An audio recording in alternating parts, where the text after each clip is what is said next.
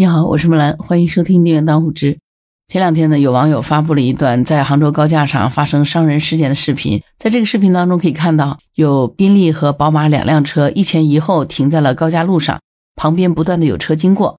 而从宾利车上下来一个男子，敲了敲宝马车的车窗，随后呢，宝马车的驾驶员也下车了，两个人就发生了争执。然后呢，这个宾利车的车主呢，就拽住了宝马车驾驶员的衣领。疑似用尖锐物反复的扎对方的腿部，宝马车驾驶员随后就倒在了地上。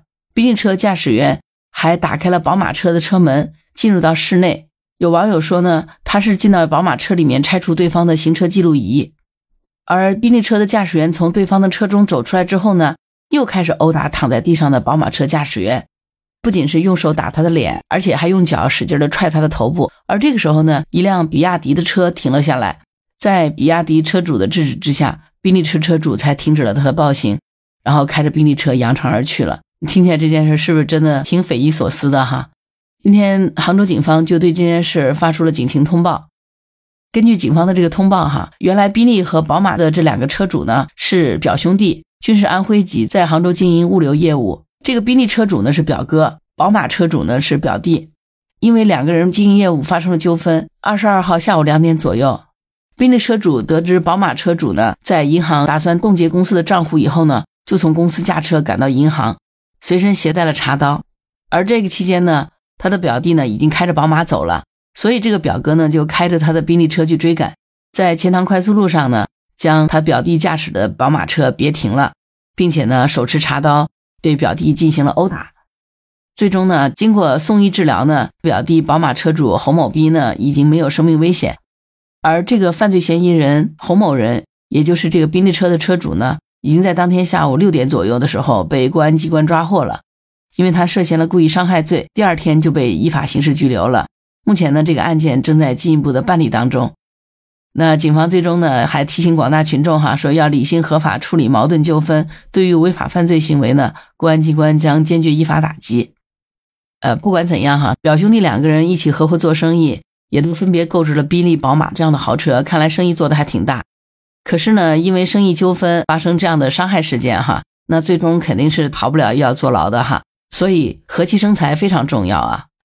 不过在这些事儿里头呢，除了这两个人之外呢，还有一个第三人啊，也是引发了网友的关注的，也就是那个开比亚迪的劝架的司机。幸亏是有那个比亚迪车主下车进行劝架，并阻止了宾利车主的暴行。如果不是他哈，这个事情可能还会升级的更严重，对吧？这个劝架的比亚迪司机呢，后来记者也和他取得联系。这个人呢，姓孙，今年只有三十九岁，是浙江浙杭律师事务所的一名律师。据这个孙律师说，当天下午两点半左右，他准备开车去见客户，途经这个事发地的时候，远远的看见有一个人躺在地上。而另外一个人呢，在殴打对方。当时呢，中间和右侧的车道都堵牢了，左边的车道呢还在行驶，而其他的车主都想驶离堵塞的区域，车都开得飞快。那个男子呢，就横躺在地上，头部都已经挨到左侧车道了。如果说左侧行驶的这个车轮稍微右倾一下，就很容易撞到伤者，造成二次伤害。所以呢，孙律师见状就把车停下来了，还特意把车尾甩到了左侧车道。希望后方的车辆呢看到以后能开得慢一点。下车以后呢，他第一时间先吼了一声“你退后”，并且把打人的男子推开了。而对方看到他出来阻止呢，也就愣了一下。他问孙律师是谁，跟对方有什么关系？孙律师说：“不管我是谁，你打人总归是不对的。”对方还说他是伤者的哥哥。孙律师说呢：“你要是他哥，你就更不应该打他。”而伤者呢，可能是怕孙律师听到这个就不管了，就跟孙律师说对方不是他哥。然后孙律师说，他跟伤者说，让他不要担心，他不会走的。在期间呢，律师还拨打了报警电话。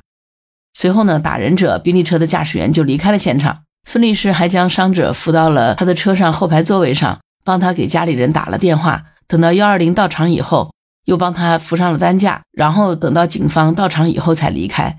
他说，在当时的场合下，不管对方是什么关系，哪怕是父子、夫妻，这么打人，他肯定都会阻止的。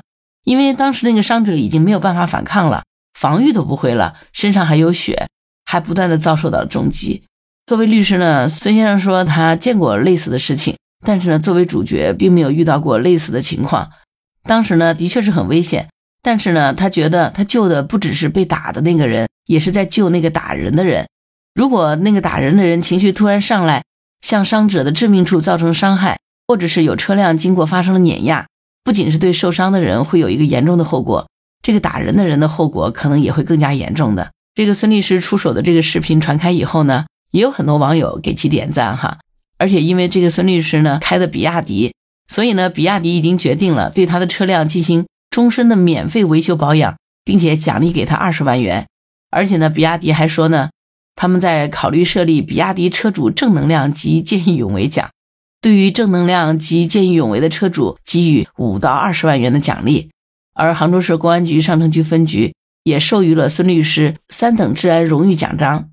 这个孙律师哈拉了个架啊。结果竟然得到了表彰和奖励哈，而面对铺天盖地的表扬呢，孙律师说呢，觉得自己也就是一个普通人，也没有大家说的那么好，说他是什么英雄呢，也是有点过当了。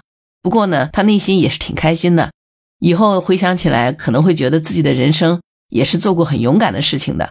对于他的人生来说呢，这是一个特别重要的时刻。孙律师还说呢，事后呢有朋友告诉他，让他注意安全，下回有这样的事儿就不要管了。说如果是受伤了，那怎么办？不过呢，他自己想了一下，说如果以后再遇到，可能还是会出手的，因为呢，他怕自己会后悔。如果当时他没有停下来，第二天他看到新闻，也许会很自责。不得不说哈，这个孙律师的确是法律界人士哈，颇具正义感。